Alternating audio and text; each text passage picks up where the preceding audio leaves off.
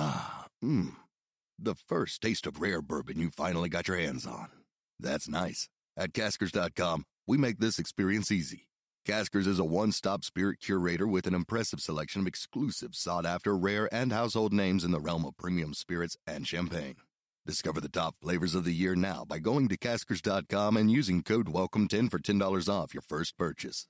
Get $10 off your first purchase with code WELCOME10 at caskers.com. This show may contain my tips for making money on Bitcoin. It won't. It also may contain explicit language, and it really might. It's Thursday, August 30th, 2018. From Slate, it's The Gist. I'm Mike Pesca. The Wall Street Journal reports that Starbucks is putting its decadent Frappuccino on a diet, looking to reduce the drink's high sugar levels, which have scared away increasingly health conscious consumers and hurt sales. Some versions of the drink contain more than twice as much sugar as a standard Snickers bar and far more calories. A 16 ounce mocha frappuccino contains 410 calories, compared with 250 in a 1.86 ounce Snickers bar. Well, here's the solution Starbucks is rich. Buy out Snickers and double the calorie in a Snickers, and you avoid the comparison.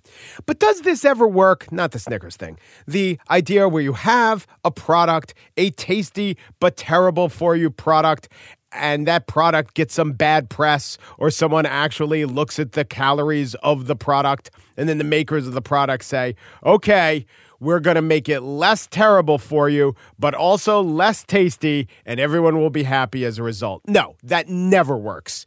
Did Snackwells save ladyfingers? They did not. Did Lay's with Olestra save Lay's with nice greasy oil? They did not. Did all the menu items with a heart on them at the Olive Garden counteract the endlessness of their breadsticks? I just checked. Their breadsticks, like the heart in a Celine Dion song, are still going on. It's just a stupid, stupid American instinct, and it never works. A frappuccino, frappuccino, what a ridiculous word. A frappuccino on a diet is a worse frappuccino, and we don't want a worse frappuccino. Just drink a smaller one, or just drink them less often. Or I don't know, don't have two frappuccini a week, have one. If Fred can't fit into his chinos because of a frappuccino, who needs to go on a diet? Not the frappuccino, it's Fred. Frappuccino. What do you expect from a frappuccino? It is a cappuccino, which has some calories in it to begin with, and then you add a frap, and like I quoted in the Wall Street Journal, you top it with mocha. Gee, I wonder how we could get this mocha topped frap combined with a cappuccino to have fewer calories. Well, you know those three caloric substances you combined? How about one less of them? It's like a liquid sugar turducken, a sure drunken. Look, my words and your ears are not going to combine to get us out of this Frappuccino problem. This is more a problem of the gut, not the mind. We want that Frappuccino. It can't be argued away via the head. Now you will excuse me as I tuck into my Rooty Tooty Fresh and Fruity breakfast special and wonder just how much more fruit I could add to make it truly, truly healthy. On the show today, I spiel about the strange and confusing motivations of an archbishop who is accusing the Pope of a great cover up. But first, Heather Cox Richardson is a professor of American history and political parties who, thanks to the long view of history, can put our worry and dread in perspective. That perspective being it is, in fact, quite warranted.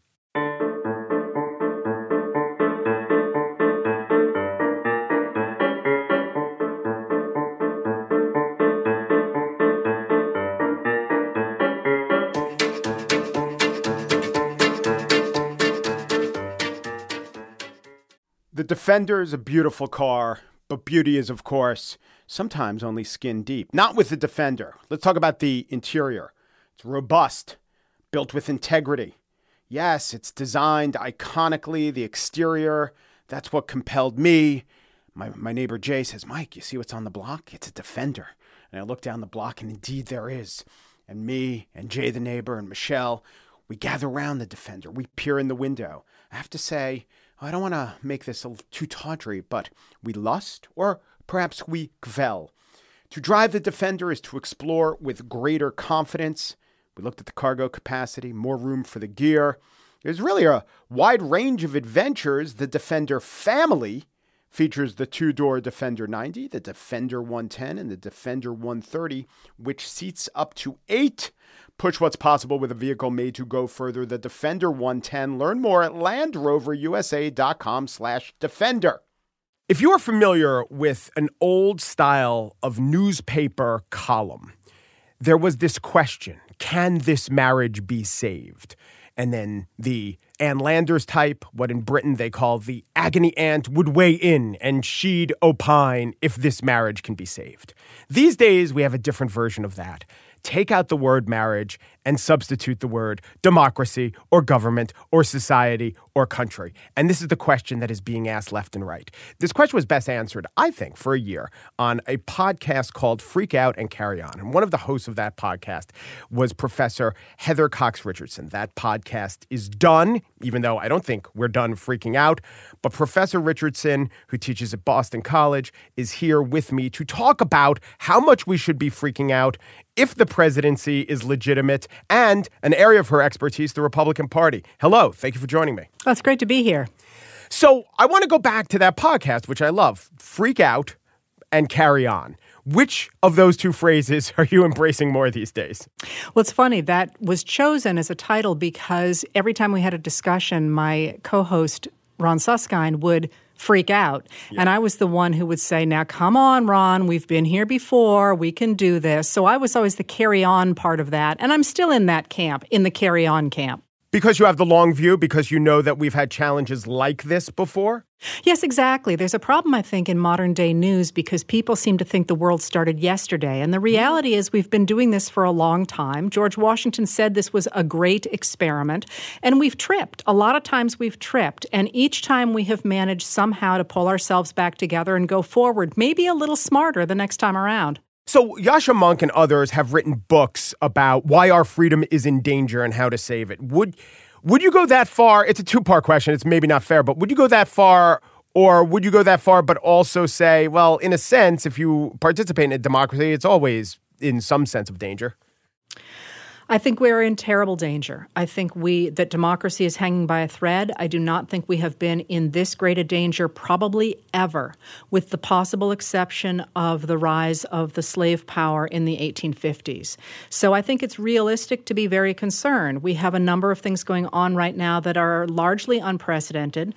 The first is, of course, that Congress, which is supposed to check the president when the president starts to behave in ways that are autocratic or are illegal, Congress is supposed to step in and stop him. I mean, and, and Congresses have done so, even if they have not necessarily wanted directly to take on a president from their own party.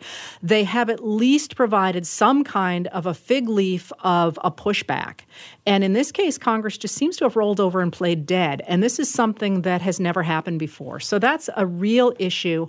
We also have the problem of the fact that President Trump and the people around him are packing the courts as quickly as they possibly can. This is often flying under the radar screen, yeah. but it's a really big deal. And this has been a part of the Republican Party agenda since Reagan articulated it back in the 1980s. Get those benches full of Republicans who will defend the Republican vision. So, both of those things are very concerning. Those are countered by the fact that Americans have finally woken up to the fact that this is happening. But that brings up the other reason that I'm terribly worried, and that is that the Republicans in power right now are gaming the system. They're gaming the system, of course, by gerrymandering. We all know about that now, but also by voter suppression. And voter suppression has been a huge player in our democracy since at least 2000 with the election of uh, George W. Bush over Al Gore. There was actually a congressional report after that. Most people don't recognize that there was one, but there was a congressional report that said, you know, we're not sure it was deliberate but it's clear that the laws that were in place in Florida at the time dramatically suppressed the Democratic vote in that election. And that, I think, was really the start of when we had to worry about a series of leaders who were not necessarily supported by the majority of Americans. And when that happens, you've got a huge crisis for democracy because either people are represented in their government or they're not. And that's that's where we are right now. But you're you're a historian and you know compared to past eras where now we're disenfranchising some small percentage though notable percentage enough to swing elections it was de jure not de facto for hundreds of years. Wasn't it worse then in periods that you rate as less dire than now? Well, worse is of course hard for anybody to to make claims about because of course by definition you never really know but the place that looks very much like where we are right now to me is the 1890s. And in the 1890s, when the people we call the robber barons started to rise, they recognized beginning in the 1880s that they could no longer command a majority of the popular vote. They knew that people didn't like them. They didn't like their policies, the policies that were moving wealth upward. And when that happened, the Repub- it was the Republican Party at the time who represented those robber barons for the most part. And when that happened, big business and railroad men managed to pack the Supreme Court. And the Supreme Court under Melville Fuller in the 1890s and the 19aughts passed a number of pieces of legislation that really concentrate power among the very wealthy. We get Plessy v. Ferguson, for example. We get In Re Debs, which says that the government actually can prosecute a single individual I think that moment looks very much like the present. And that gives me some hope that we have been here before. We've done it before, and we emerged from that moment as a much stronger government and a much stronger sense of there being a community to which the government should respond. Let's talk about the midterms for a second. If the Democrats take back the House and maybe start making Congress do what Congress is supposed to do, how much of a corrective will that be? How much does it lower the temperature? I don't think it lowers the temperature. I think it heightens the temperature in the sense that when that happens, when a party controls the House of Representatives, what they also do is they control the makeup of committees and they control the chairmanship of the committees. Most people may not know that. But what that means is that all of a sudden you will have a shift from chairman of committees or chairpeople of committees protecting the president to investigating the president. So, what I would expect is a complete shower of investigations on what has happened. And those investigations will be thorough and they will be devastating.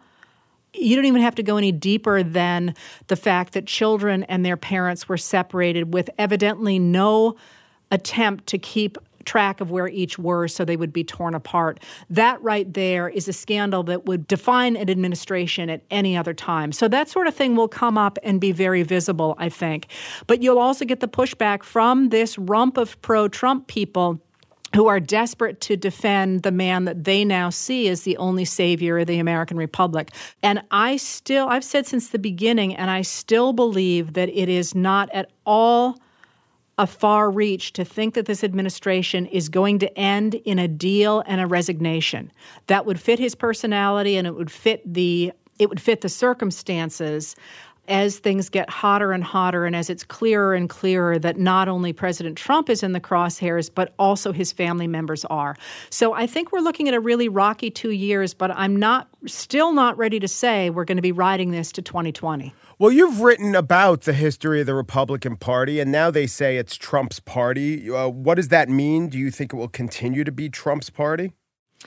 Well, when people say it's Trump's party, they seem to think that this that he has come out of nowhere and kidnapped the Republicans and is holding them in a closet with a gun to their heads. The reality is that Trump is a product of what has become of the Republican Party.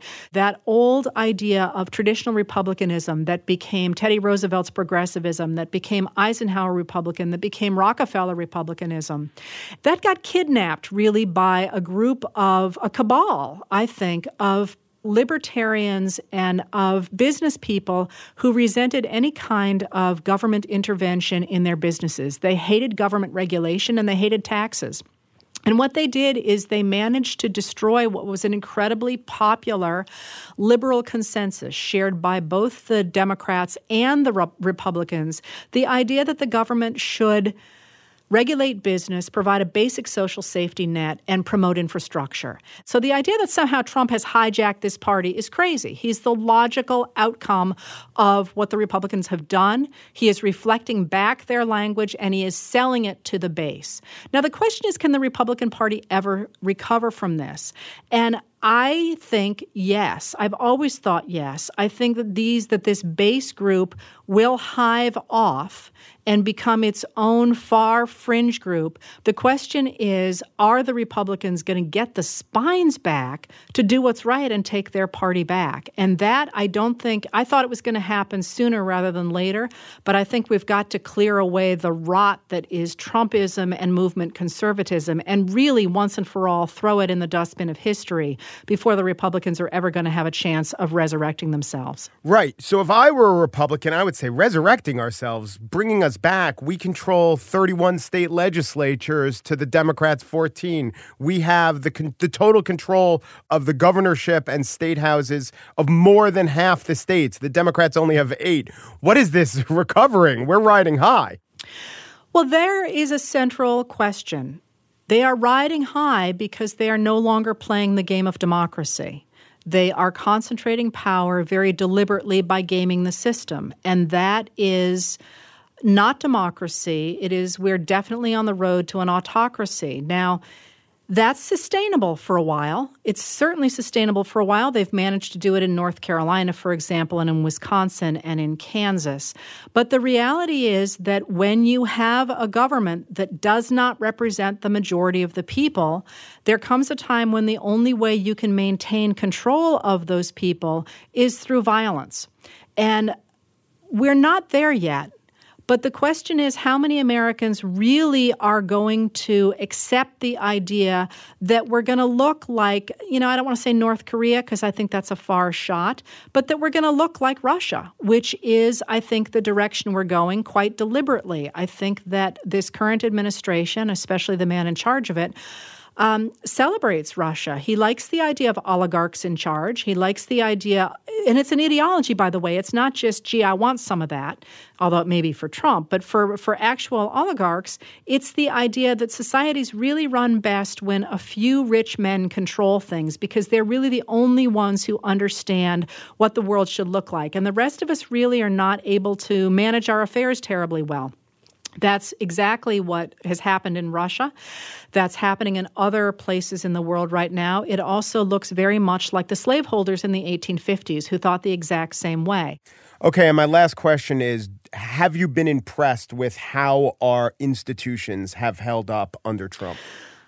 I have not been impressed with the the short-term institutions. That is the big scandal in my mind is not the president. The big scandal in my mind right now is the Congress. Congress is the representative of the people, and they have as I've said before, rolled over and played dead. In addition to being appalling, it infuriates me. That is such a charge of responsibility and honor and to to be acting the way they're acting is a moral affront to me, and that's a huge problem. But the piece that has really impressed me is the piece that has made me very sad for most of my professional career. And that is that, you know, I study American democracy. I wake up in the morning and I think about American democracy, and I teach it all day, and I write about it, and I read about it, and then I go to bed, and sometimes I dream about it. and it has seemed to me to be heartbreaking that most Americans did not take it very seriously. They weren't voting, they weren't showing up. You know, when I would talk about things, people would roll their eyes like it was boring, like it was, you know, my version of playing badminton.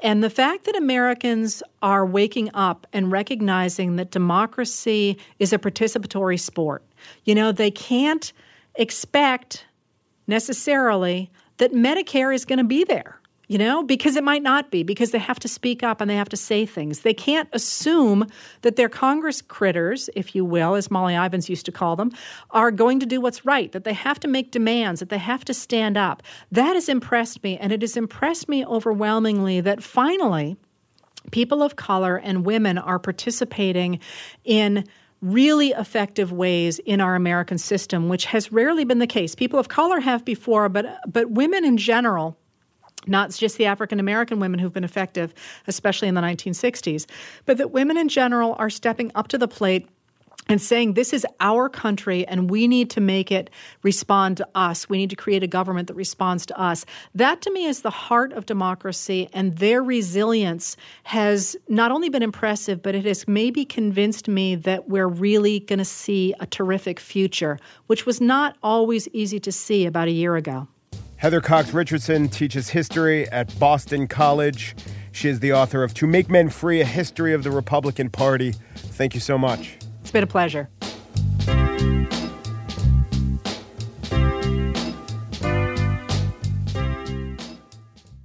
And now the spiel. Archbishop Carlo Maria Vigano has written a long letter accusing Pope Francis of covering up abuse within the Catholic Church.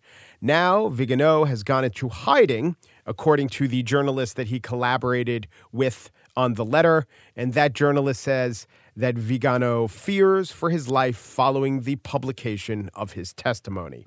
Now, it is true that Vigano is described as a conservative and a traditionalist, but when we say pre Vatican II, we don't mean going back to the Borgias. He fears for his life. Will an angry albino member of Opus Dei chase down the bishop? Or is this just a bit of theater from a man who full well knows the power of spectacle? I wasn't sure what to make of the charges that Vigano leveled. Vigano conflates sexual abuse of children with what he calls, quite frequently in the letter, a homosexual current in the Vatican that's irresponsible and speaks to a panic. But even with that said, and even acknowledging Vigano's ideological opposition to Pope Francis, that doesn't mean that if he has eyewitness testimony to share, that his account is wrong. However, if you scrutinize what he really is saying, I think it's quite open to question how much he's really seen, how much he really knows, and how much he's lobbing accusations like so many Hail Marys. The football play, not the prayer. So the charge to summarize is this that Pope Francis knew that Washington's Cardinal Theodore McCarrick abused seminarians and priests. The Pope knew about it and essentially tried to cover it up. So in 2011, when Pope Benedict XVI was still Pope, Benedict XVI is said to have punished McCarrick, but the punishment was quiet and subtle and was consciously trying not to garner attention. Vigano supported that, but says that Pope Francis knew there was a punishment in place and essentially ignored it and allowed McCarrick more freedom than Pope Benedict had. Now, a couple of questions here. It seems that whatever punishment was said to be imposed on McCarrick wasn't that severe. For instance, he was supposed to stop saying Mass, but he didn't. He was supposed to be stripped of his role as a public spokesman for the church. But here he is testifying before Congress, U.S. Congress, after those penalties were supposedly imposed. As Archbishop Emeritus of Washington, I I'm here today representing the United States Conference of Catholic Bishops. I'll summarize my remarks and ask, and you'll graciously accepted, that my full testimony be entered into the record. And here's the very odd thing. After the penalties that Pope Benedict supposedly put on McCarrick, the penalties that Pope Francis went easy on, according to Vigano, there is tape of Vigano himself honoring McCarrick, a man that, in his letter, he likens to evil itself. First of all, His Eminence Cardinal Theodore McCarrick. His ambassador from quite a, a, certain time as a priest, as a bishop, as archbishop and cardinal, and very much loved from us all. Very much loved by us all. It could be argued that Vigano wasn't in a position to say what he knew about McCarrick when he was tasked as the papal nuncio, the Pope's diplomat in the United States. He has to go give a speech. He has to say something nice about McCarrick. So he says something nice about McCarrick, even though in his soul he knows that this man is responsible for horrible abuses. Still, when you look at the tape, when you hear the laughter of Vigano talking about the man that he says represents all evil, that praise does not seem to be offered unwillingly.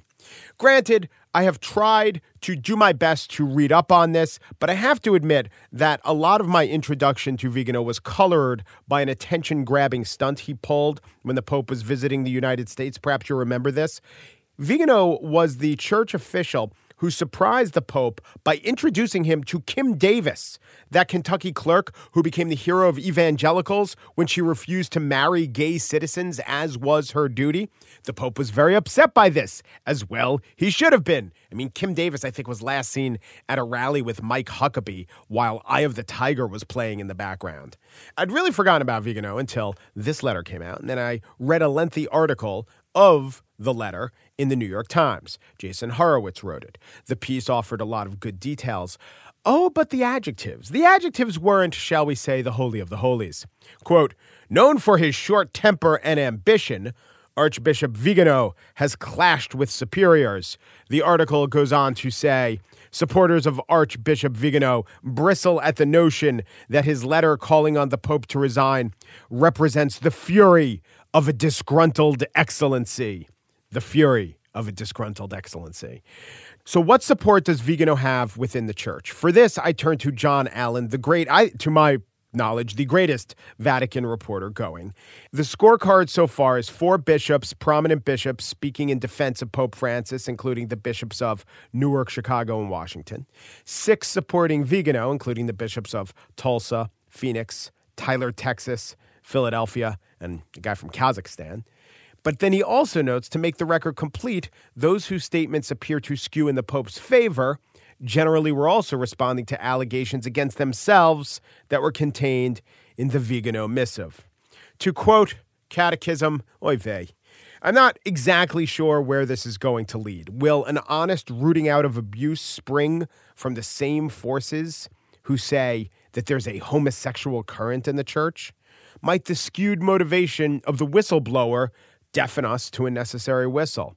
As the Bible said, might this be a fixation on the speck of sawdust in your brother's eye while ignoring the plank in your own? It seems most likely to me that the disgruntled excellency will lead us to more disgruntlement, and excellence will prove elusive.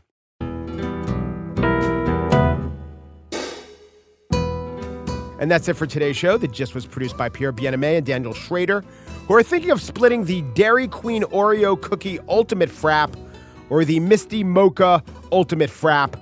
The first ingredient in each is Misty Slush Unfiltered Base Water. Mm. Steve Lickteig is executive producer of Slate Podcasts. He is hankering for the Hunka Chunka PB Fudge Fribble at Friendly's, but he'll be ordering the medium. Please let us not be indulgent. The gist we're going home tonight we're going to eat a whole cookie puss, but it's okay. It is a chocolate crunchy, grass fed, free range cookie puss that was slaughtered in accordance with Carvelic law. Um Peru, da Peru, du Peru, and thanks for listening.